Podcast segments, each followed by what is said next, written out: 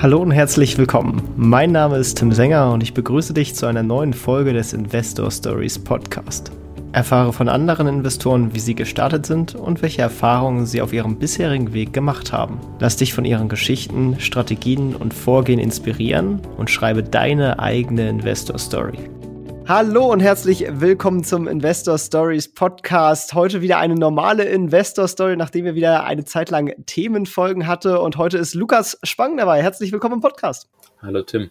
Ja, ich freue mich äh, sehr, dass du dabei bist, äh, denn du hast auch, wie ich finde, in jungen Jahren doch eigentlich schon äh, ganz schön viel erreicht, weil ja dann doch auch viele Investoren eher der älteren Klasse angehören. Ähm, und deswegen finde ich das besonders spannend, mit dir zu reden, aber vielleicht magst du dich kurz in ein paar Worten selbst vorstellen. Ja, gerne. Ähm, mein Name ist Lukas Spang, wie gesagt, bin ähm, knapp 30 Jahre inzwischen jetzt alt, habe im vergangenen Jahr mit dem Tigris Small und Micro Cap Growth Fund den ersten Aktienfonds initiiert, der, den ich zusammen ähm, unter dem Haftungsdach der NFS Netfonds berate. Der Fonds wurde mit der Hansa Invest aufgelegt. Ähm, habe 2019 meinen Master abgeschlossen in Business Management, war die Jahre davor über die Social Trading Plattform Wikifolio aktiv unter dem Tradernamen Junolyst und habe mir da im Prinzip über die Jahre, ähm, insbesondere über das Wikifolio Chancen suchen und finden, einen Track Record im äh, Small- und Microcap-Bereich des, des deutschsprachigen Raums aufgebaut, da über die Jahre ähm, die Kontakte zu den Unternehmen aufgebaut, ähm, mir die Expertise zu den Firmen erarbeitet und letztlich damit dann ähm, die Basis für die Fondsauflage im vergangenen Jahr geschaffen. Sehr cool. Ja, da kommen wir auch im Detail nochmal genauer zu sprechen. Wir springen mal am besten ganz an Anfang deiner Geschichte. Wie bist du überhaupt zum Thema Investieren gekommen? Das ist um, also das ist schon relativ lange her. Ähm, es hat damit angefangen, dass mein Vater für mich immer letztlich parallel mit äh, in Aktien investiert hat. Ich habe dann immer so eine Info bekommen, was jetzt gekauft wurde oder wenn wieder was verkauft wurde, was, was letztlich dann gemacht wurde. Ähm, damals natürlich ein bisschen unrealistisch. Ähm, ich habe immer im Prinzip eine Gewinnreduzierung äh, oder ab, eine Verlustreduzierung, Absicherung bekommen. Das heißt, ähm, in dem, was mit meinem Geld gemacht wurde, konnte ich immer nur gewinnen und nicht verlieren. Ähm, ich war dann, als ich so 14, 15 war, das erste Mal beim Börsenspiel der Volksbank dabei, ähm, was mich einfach interessiert hat und ähm, ich da auch relativ erfolgreich schon war. Das ging dann zwei, drei Jahre hintereinander. Ähm, habe dann im, in der Oberstufe, also in den letzten beiden Jahren, 12. und 13. Klasse, auch ähm, im Abitur das Fach Wirtschaft gehabt, was letztlich dann einfach nochmal das Interesse gestärkt hat und mich dann zusammen mit einem Freund, der einen Ticken älter als ich war, ähm, erstmalig auch ähm, selbst an das Thema Aktienanlage herangetastet. Und als ich dann 18 war, haben wir oder habe ich ähm, selbst angefangen zu investieren. Ähm, und das hat sich letztlich dann einfach über die Jahre immer weiter professionalisiert und intensiviert, ähm, bis jetzt, wie gesagt, letztes Jahr zum eigenen Fonds. Genau, du hast ja dann auch schon während des Studiums angefangen bei Wikifolio, also auch als Wikifolio selbst noch ziemlich jung war und hast äh, in der Zeit, in der du aktiv warst, da auch dann doch einen ziemlich äh, soliden Track Record mit 486 Prozent äh, aufgebaut. Das muss man in der Zeit erst mal schaffen. Du hast 2013 angefangen und dann ähm, Ende, nee, Anfang 2021 bist du dann da, da rausgegangen, sozusagen, um, um keine Interessenskonflikte zu haben. Ähm, bist du mit deiner Strategie über die ganze Zeit äh, treu geblieben oder gab es da Veränderungen über die Zeit oder, und ist das jetzt in den aktuellen Fonds auch, auch so geblieben oder hast du da eine gewisse Entwicklung auch mitgemacht? Also ich würde schon sagen, dass ich da eine gewisse Entwicklung mitgemacht habe. Man entwickelt oder sagen wir mal perfektioniert oder verfeinert seinen Investmentstil einfach über die Jahre. Und ähm, am Anfang habe ich einfach ähm, dadurch, dass ich ähm, damals bei einem Investmenthaus ein erstes Praktikum gemacht hatte ähm, und die im, im Small- und Microcap-Bereich aktiv sind, eben diesen, diese Nähe zu, den, zu diesem Marktsegment dann kennengelernt und war dann auch in, was meine Investments angeht, in dem Bereich aktiv. Aber natürlich achtet man dann über die Jahre auf verschiedene Themen. Man lernt dazu, was, was sind so wichtigere Dinge aus, aus der eigenen Perspektive heraus, was ist für einen wichtig in, in der Anlage, ähm, in, der, in der Aktienanlage, ähm, welche negativen Erfahrungen macht man, die man dann auch mit berücksichtigt und einfließen lässt. Und so würde ich sagen, hat sich der Investmentstil einfach über die Jahre verfeinert. Ähm, und wenn man das jetzt mal mit dem Fonds vergleicht, dann ist es so, dass grundsätzlich die Herangehensweise und die Strategie die gleiche ist, aber natürlich hat der Fonds in seiner regulatorischen ja, ähm, Zusammensetzung eine, ähm, eine bisschen andere Vorgabe dahingehend, dass man zum Beispiel im Fonds ja ganz klar jede Position nur mit maximal oder eine Position nur maximal mit 10% gewichten darf. Ähm, man hat dann auch die Vorgabe, dass alles, das über 5% gewichtet ist, in Summe nicht mehr als 40% ausmachen darf. Das heißt, man hat einfach, was die Gewichtung angeht, klare Grenzen. Die gibt es jetzt so im Wikifolio nicht oder gab es so nicht. Ähm, ich habe mich da aber grundsätzlich schon auch ähnlich verhalten, ähm, keine Position jetzt nennenswert über 10% gehabt und ähm, vielleicht war es in Summe, was die Fokussierung angeht, ein bisschen konzentrierter als jetzt im Fonds, aber grundsätzlich, ähm, was den Ansatz angeht, habe ich hier einfach die Strategie aus dem Wikifolio dann in dem Fonds fortgesetzt. Was ist denn da der Fokus? Du hast jetzt schon Small und Microcap gesagt. Gibt es auch einen Länderfokus und was ist deine Strategie dabei? Genau, also Small und Microcaps habe ich definiert als Unternehmen mit einer Marktkapitalisierung von bis zu einer Milliarde, ähm, aber auch nach unten gehend ohne Begrenzung. Das heißt, ich habe auch im Fonds Unternehmen, die nur 20 Millionen wert sind. Das heißt also wirklich, das kann man schon fast als Nano-Cap bezeichnen. Ähm, und ähm, regional betrachtet ist der deutschsprachige Raum für mich relevant. Das heißt Österreich, Deutschland oder Deutschland, Österreich und die Schweiz. Ähm, und von der Herangehensweise ist es so, dass ich mein, mein Slogan ist am Mittel, am Wachstum des Mittelstands zu profitieren, weil wir hier einfach Firmen haben, die aufgrund ihrer Größe, aber auch ihres technologischen Know-hows, ihrer Expertise ähm, eben über entsprechendes Wachstumspotenzial verfügen. Ähm, deswegen ist auch das, der Name oder das Wort Growth in, in dem Fondsname enthalten. Der, der Fonds heißt ja Tigris Small and Micro Cap Growth Fund.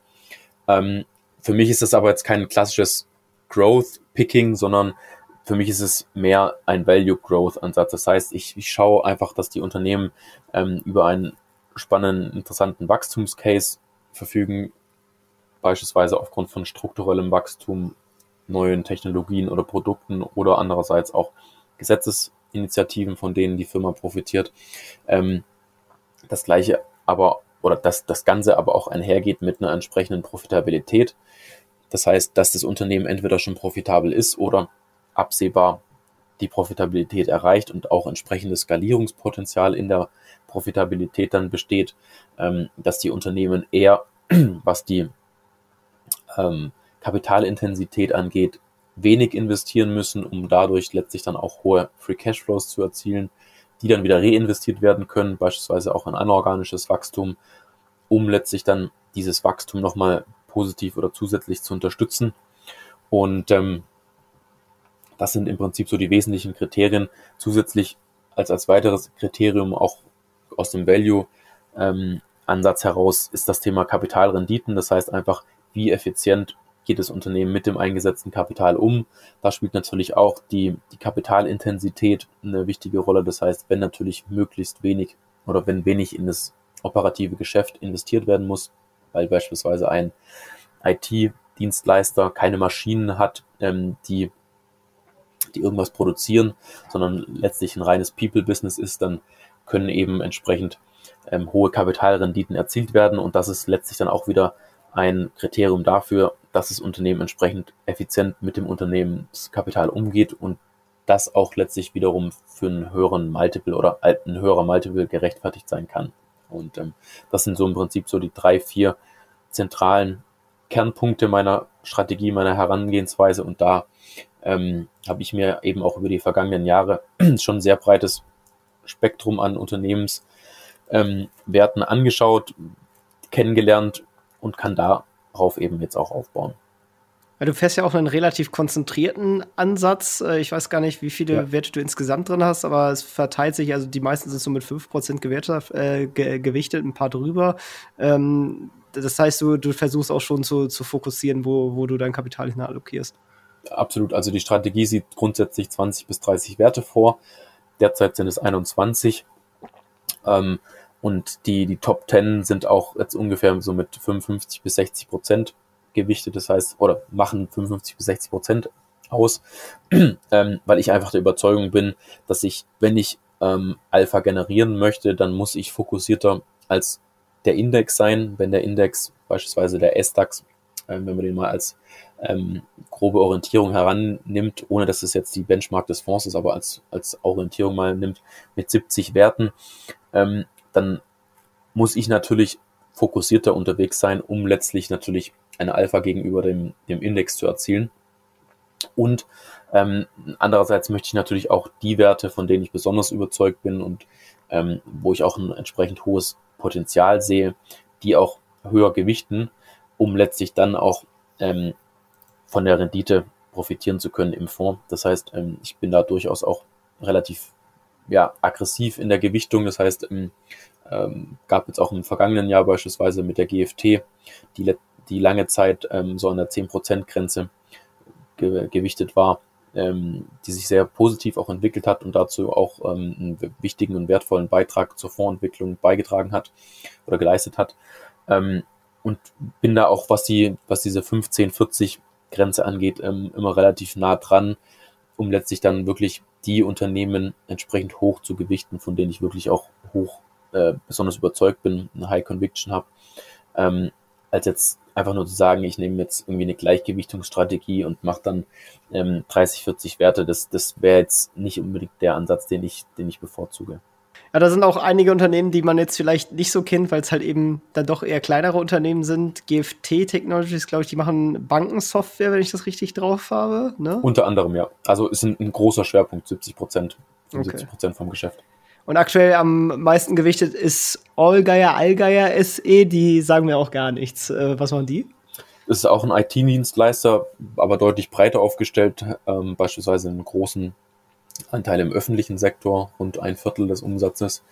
Und ähm, die profitieren natürlich auch gerade zunehmend vom, ähm, vom Druck in, in den öffentlichen Einrichtungen, in, ähm, generell in der öffentlichen Hand, hier ähm, das Thema Digitalisierung nach vorne zu bringen und ähm, haben da auch jetzt durch anorganisches Wachstum, durch Übernahmen, aber eben auch durch organisches Wachstum ähm, in den vergangenen Jahren sich in eine neue Größenordnung entwickelt und ähm, auch im vergangenen Jahr schon gro große Aufträge im öffentlichen Sektor gewonnen ähm, und haben jetzt im Dezember beispielsweise eine neue Mittelfristprognose bekannt gegeben, die eben nochmal ein deutliches Wachstum vorsieht, die ein organisches Wachstum von 10 bis 15 Prozent vorsieht, auch eine weitere Steigerung der bereinigten EBITDA-Marge.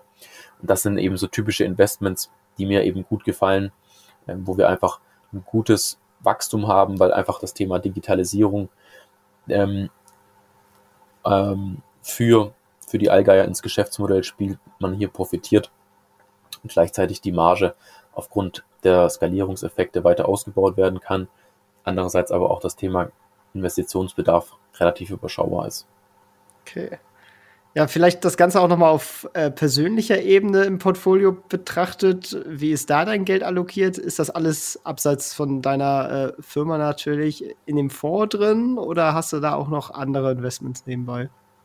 Sowohl als auch. Also natürlich ähm, habe ich auch ähm, einen wesentlichen Teil, das heißt einen fünfstelligen Betrag ähm, in meinem Fonds investiert weil es natürlich ähm, insgesamt auch ein gleichgerichtetes Interesse sein soll ähm, von, von mir als auch den Investoren. Ähm, bin aber auch abseits, um nicht natürlich ein Klumpenrisiko zu haben, ähm, abseits noch ein bisschen investiert. Und so ein Aktien, MSCI World oder auch Immobilien oder sowas? Nee, das sind auch direkt Investments. Okay, okay. Ähm, sehr gut. Da, da, dann würde mich natürlich interessieren, äh, wie kommt man überhaupt so vor? Weil das ist ja gar nicht so einfach aufzusetzen in, in der Hinsicht, weil man braucht erstmal eine, ein gewisses Kapital, dass es sich lohnt. Wird, glaube ich, immer so Pi mal Daumen 10 Millionen gesagt. Ab da fängt es an, sich selbst tragen zu können. Ähm, du hast natürlich mit Wikifolio einen Track Record aufgebaut, hast dir da auch wirklich sehr viel Mühe gegeben, hast da auf deiner Webseite zahlreiche detaillierte Präsentationen auch gemacht. Ähm, waren das so Faktoren, die dich dann unterstützt haben dabei und, und, und wie hast du das Geld sozusagen für den Fonds dann zusammenbekommen? Also ohne Wikifolio oder diesen Track Record wäre es mit Sicherheit überhaupt nicht gegangen. Ähm, da hätte jeder natürlich gefragt, okay, ist ja schön und gut, wenn Sie hier so eine tolle PowerPoint-Präsentation basteln, aber haben Sie denn auch mal wirklich was zum Vorzeigen? Dann hätte man sagen müssen, mh, hm, nicht wirklich. Deswegen war natürlich das Wikifolio und die, das damit verbundene Zertifikat, was ja wirklich ein nachweisbarer Track Record mit eigener ISIN bzw. WKN gewesen ist und investierbar gewesen ist, ähm, eigentlich das ausschlaggebende Argument zu sagen, ich habe hier seit Februar 2014 bis April 2021 knapp ähm, rund 25 Prozent Rendite pro Jahr erzielt. Natürlich hat die Strategie auch eine gewisse Volatilität, weil sie einfach in ähm, illiquideren Werten investiert ist, ähm, dafür aber letztlich einfach über einen mehrjährigen Zeitraum hier entsprechend ähm, ein Alpha generiert oder auch eine entsprechende Rüber Überrendite. Ähm, grundsätzlich heißt es immer, für den Fonds sollte man mindestens 5 Millionen haben, damit letztlich die Partner, die, die da auch mit involviert sind, ähm, das wirtschaftlich auch als interessant einstufen. Ähm, bei mir ist es ja auch so, ich habe keine eigene Lizenz, das heißt, ich brauchte ja einerseits das Haftungsdach, in dem Fall die, die Netfonds aus Hamburg. Ähm, und dann braucht man natürlich die KVG, die, die den Fonds formal auflegt, die sich um die ganzen ähm, regulatorischen Themen kümmert, ähm, gerade im Austausch mit der BaFin, ähm, Prospektabstimmung, Genehmigung und so weiter. Ähm, dann braucht man die Depotbank, über die letztlich dann die Werte gehandelt werden. Und bei mir ist es noch so, dass ich den Portfolio Manager brauche, der letztlich dann ähm, von mir meine Empfehlungen bekommt und dann an die Depotbank die Empfehlungen beziehungsweise dann als Order weiterreicht. Ähm, das heißt, insgesamt gibt es bei mir vier Parteien.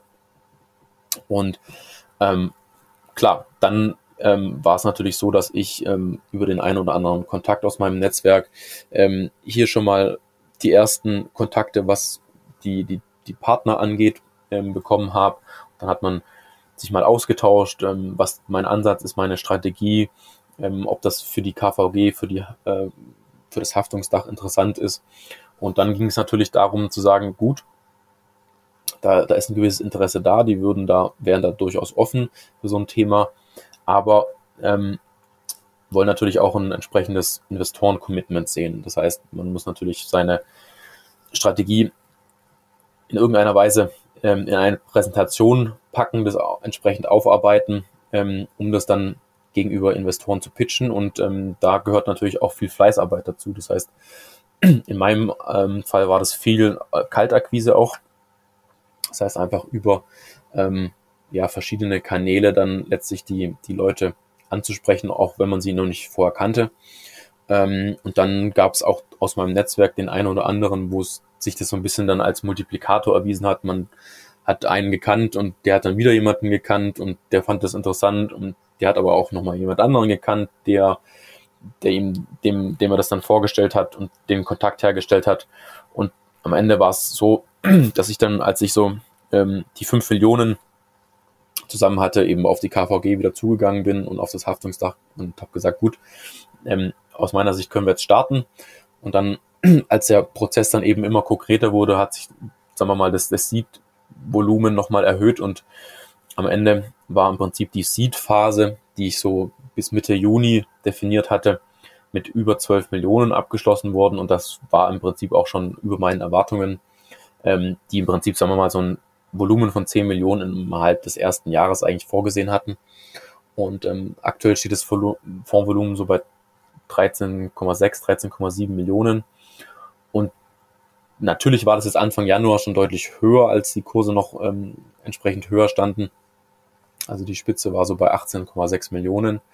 Ähm, aber das gehört eben auch dazu, dass man mal ähm, schwierigere Phasen hat.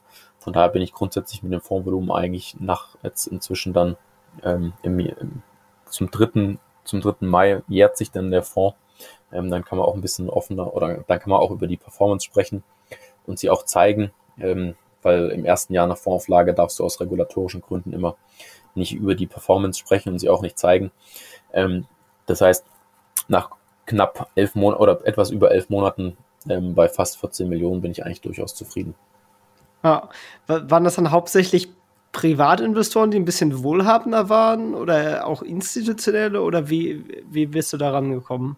Es sind insbesondere institutionelle Investoren, das heißt ähm, kleinere Vermögensverwalter, das eine oder andere kleinere Family Office, Dachfonds und dann natürlich auch Privatpersonen, die, sagen wir mal, in der Größenordnung von 100 bis 300.000 Euro ähm, auch Tickets gemacht haben. Und ähm, deswegen ist es im Prinzip eine relativ breite Mischung auch. Okay, aber äh, die hast dann einfach kalt angeschrieben. Also hast du im Internet, also jetzt abseits von dem vom Netzwerk, hast du ja eben gesagt, du hast, du hast die auch direkt äh, kontaktiert, hast dann äh, rausgesucht, welche Family Offices, welche kleinen Vermögensverwalter gibt es und, und die dann einfach angeschrieben und mal gefragt und dann gepitcht, oder? Genau. Genau. Okay. Natürlich ist auch viel Frust mit verbunden, wenn man dann keine Antwort bekommt. Ähm, aber da muss man dann eben viel Klinken putzen. Wie ist da so die Quote? Also von wie vielen hast du da prozentual sogar überhaupt eine Antwort bekommen? Also die, die dann auch äh, zu einem Pitch geführt hat? Also ich würde mal sagen, vielleicht von 20 Prozent bekommt man eine Antwort und einen wirklichen Pitch vielleicht davon, vielleicht auch irgendwie so in der Größenordnung 10 Prozent davon. Also das ist am Ende, ja. das Pitchen ist wirklich ähm, eine, eine kleine Zahl. Mhm. Man muss wirklich viele Leute anschreiben, um dann letztlich einfach die Möglichkeit zu bekommen, mal seine Strategie zu vor, vorzustellen, auch mal ein bisschen Feedback zu bekommen, was man vielleicht gut macht, was man vielleicht weniger gut macht, was man besser machen sollte in seiner Vorstellung, worauf man vielleicht auch eher eingehen sollte oder Schwerpunkte setzen sollte.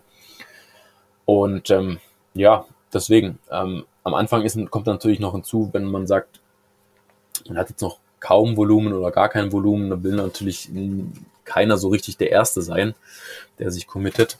Und ähm, das, das macht es natürlich auch ein bisschen schwieriger noch.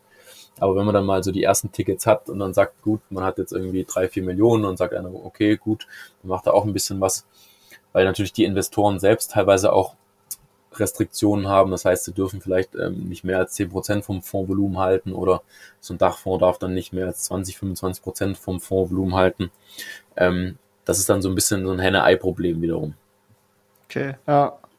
Aber dann zeigt das ja auch, ist ein gutes Beispiel am Ende dafür, dass sich die Arbeit auch auszahlt. Ne? Das ist zwar viel harte Arbeit, die da, die da reinstecken muss. Man muss viele kontaktieren, viel pitchen sozusagen, aber man kann es durchaus auch auf diese Weise schaffen, wenn man kein Netzwerk hat. Ja. Über, übers Netzwerk hast du aber auch gesagt, dass darüber äh, gut was reinkam. Ähm, wie hast du das aufgebaut? Wo, woher kommt das?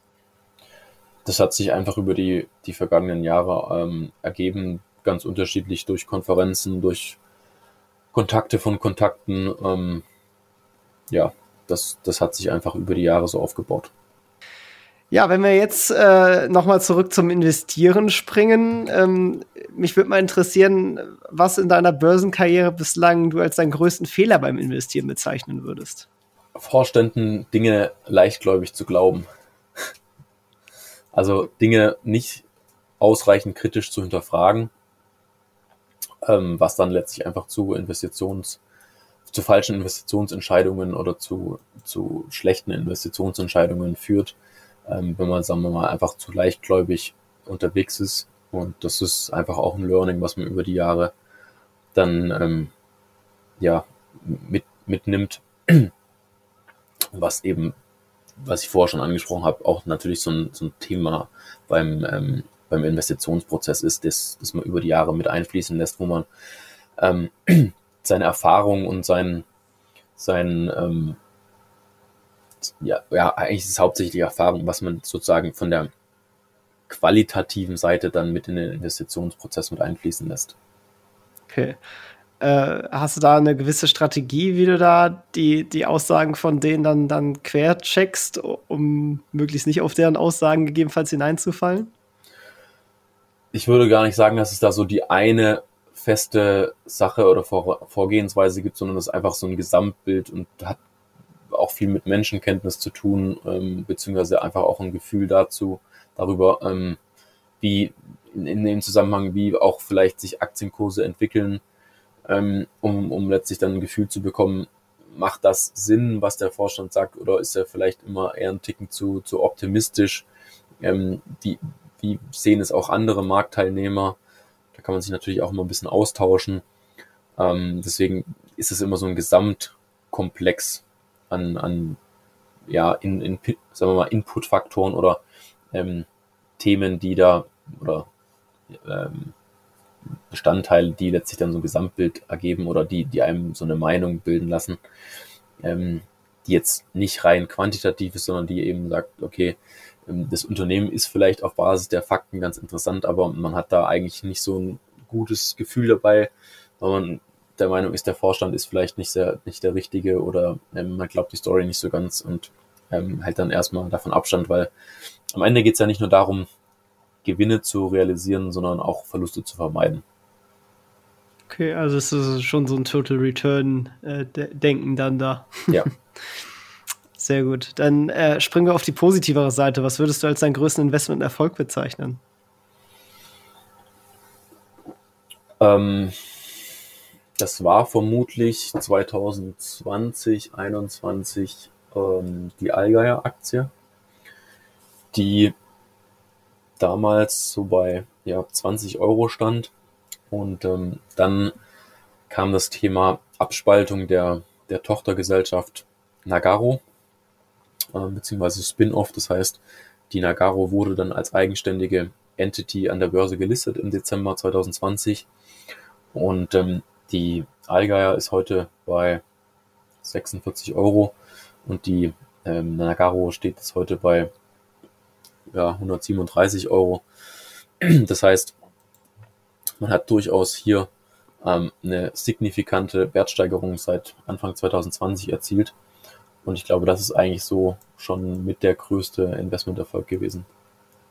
Okay, ja, hört sich, hört sich Also man muss ja im Prinzip 20 Euro Anfang 2020 versus, sagen wir mal, 140 plus 45, also 185, Pi mal Daumen, ähm, vergleichen und das ist natürlich schon, schon eine extreme Wertsteigerung. Das sind die Momente, wo investieren sehr viel Spaß macht. Definitiv.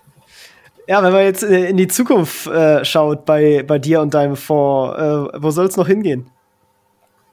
Ja, die Reise ist ja noch relativ jung, das heißt, jetzt haben wir dann bald ein Jahr rum und ähm, natürlich soll der Fonds deutlich größer werden in den kommenden Jahren. Ähm, einerseits durch Performance, aber andererseits natürlich auch durch zusätzliche Investoren und deswegen ist gleichzeitig aber auch entsprechend Geduld, was jetzt nicht unbedingt meine größte Stärke ist, aber sie ist einfach erforderlich, ähm, weil natürlich viele Investoren sich das Ganze erstmal anschauen wollen, gerade wenn man vorher nicht als Fondsmanager oder Fondsberater aktiv war, ähm, klappt es, also funktioniert es vom Setup überhaupt, ähm, diese Strategie aus dem Wikifolio bisher jetzt im Fonds umzusetzen.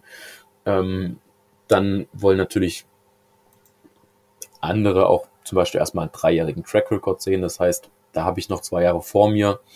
Ähm, andere wollen dann ein gewisses Fondsvolumen sehen, ab dem sie überhaupt investieren, weil sie ansonsten das Fondsvolumen ihnen das zu klein ist.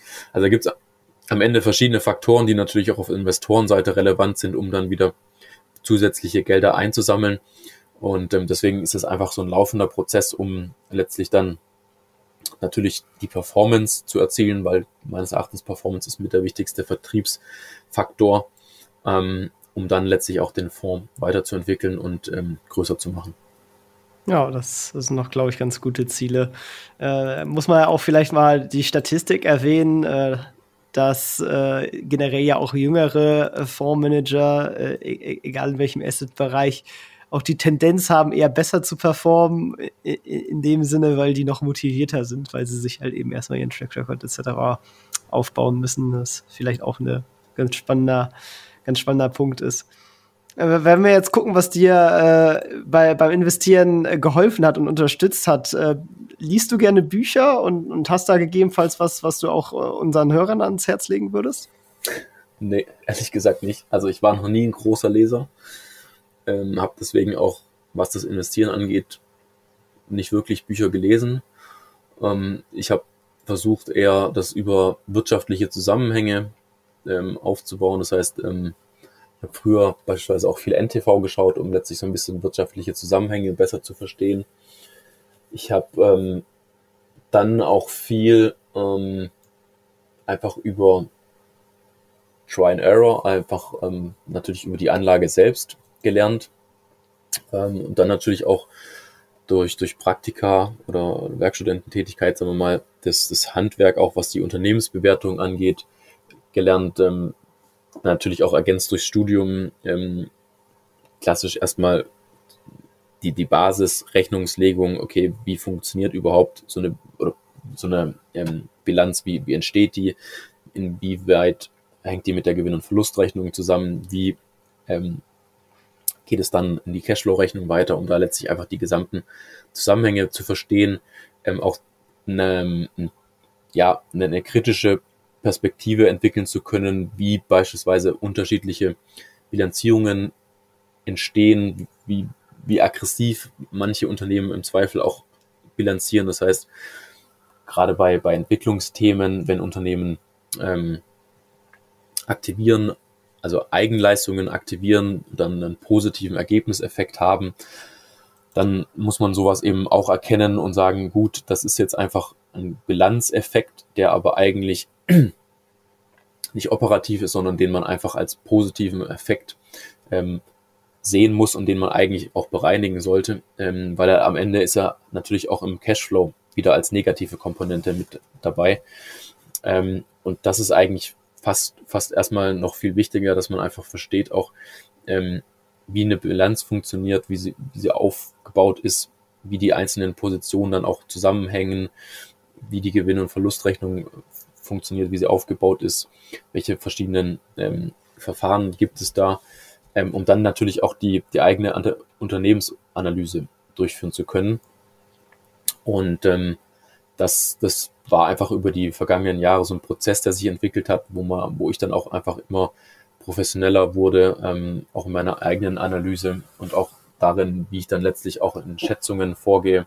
Also ich habe ja zu meinen eigenen, zu den Firmen auch immer eigene Excel-Sheets, eigene Modelle, ähm, in denen die Historie aufgearbeitet ist, in denen dann aber auch ähm, eigene Schätzungen von mir zu den Unternehmen entstehen ähm, und anhand derer ich dann die, die Unternehmen selbst bewerte. Und ähm, das habe ich eigentlich über die letzten Jahre mir mit sozusagen selbst erarbeitet, ähm, ohne dass ich da groß ähm, auf die auf irgendwelche Lektüren zurückgegriffen habe. Okay, ja, spannend, spannend, weil ja dann doch immer viele Investoren auch große Leseratten sind, aber auch gutes Beispiel, dass es auch ohne geht, wenn man sich für das Thema interessiert und sich auf andere Weisen da reinarbeitet. Genau, weil ansonsten die Lektüre ist natürlich reine Theorie, aber man muss ja letztlich die Theorie auch vor allem mit der Praxis verbinden und das ist, glaube ich, das Entscheidende, dass man ähm, seinen, sein theoretisches Wissen eigentlich mit der Praxis verbindet und ähm, aus den praktischen Erfahrungen dann seine, sein theoretisches Wissen vielleicht auch verfeinert oder ähm, anpasst oder sagen wir mal, das, das als ein Ganzes verbindet. Das stimmt. Apropos Praxis, äh, hast du vielleicht einen praxisnahen Ratschlag, den du unseren Hörern mit auf den Weg geben wollen würdest? Also meines Erachtens ist immer ganz wichtig, dass man die Dinge versucht zu verstehen und auch selbstkritisch oder kritisch hinterfragt. Also dass man jetzt nicht nur sagt, ähm, wenn irgendwelche Leute ETFs empfehlen, das sei die beste Anlagealternative, dass man dann sagt, ja gut, dann mache ich das, sondern ähm, sich vielleicht auch damit beschäftigt, was ist eigentlich ein ETF, wie funktioniert er, welche Vor- und Nachteile gibt es, ähm, warum macht es vielleicht doch eher Sinn, in aktiv gemanagte Fonds zu investieren. Ähm, einfach jetzt nicht nur pauschal zu sagen, ja, ich habe jetzt keine Ahnung davon, deswegen vertraue ich irgendwelchen Leuten, sondern sich zumindest ein bisschen auch in die Materie einzuarbeiten, um ähm, nicht komplett als Laie dazustehen, sondern ein bisschen Grundwissen zu haben und sich auch mit den entsprechenden ähm, Zusammenhängen zu beschäftigen, sich da ein gewisses Grundwissen anzuarbeiten. Ja, guter, guter Punkt auf jeden Fall. Wenn man jetzt mehr zu dir hören möchte oder äh, auch mehr Infos und so weiter finden möchte, wo kann man dich erreichen? Wo findet man mehr Infos zum Fonds? Ähm, mehr Infos zum Fonds findet man ähm, grundsätzlich auf der Seite der Hansa Invest. Ähm, da gibt es die, die ganzen Unterlagen auch zum Fonds. Ähm, eine Homepage ist aktuell noch in der Entwicklung, ähm, die, die ist aktuell noch nicht live, aber ansonsten ähm, bin ich äh, in den sozialen Medien aktiv, das heißt vor allem Twitter oder auch LinkedIn. Das heißt, wenn jemand auch auf mich zukommen will, dann ähm, kann er das ähm, über Twitter, über, ähm, über LinkedIn machen. Ähm, genau, das sind eigentlich so die, die Kanäle. Verlinke ich natürlich auch alles in den Shownotes, äh, wer da gerne äh, ja, in Kontakt mit dir treten möchte. Ja, dann sind wir auch tatsächlich schon am Ende äh, angelangt. Äh, ich, ich danke dir für, für deine Einblicke, die du uns äh, gewährt hast. Und äh, ja, wünsche dir natürlich auch noch viel Erfolg, dass äh, dein Fonds auch all die von dir gesteckten Ziele erreicht. Und äh, ja, vielen Dank. Und die letzten Worte äh, des Podcasts, die würde ich dir überlassen. Ja, danke, Tim. Ähm, danke auch für die Einladung, hier heute mit dabei zu sein, so ein bisschen ähm, Einblicke geben zu dürfen. Und ähm, ja, ich freue mich natürlich auch über Feedback. Und ähm, natürlich dir auch, Tim, alles Gute weiterhin für deinen Podcast, ähm, dass du weiterhin interessante Leute findest und schauen wir mal, wie die Resonanz auf dem Podcast ist. Die ist bestimmt gut. Sehr gut. Dann äh, bis denn und ciao, ciao. Ciao.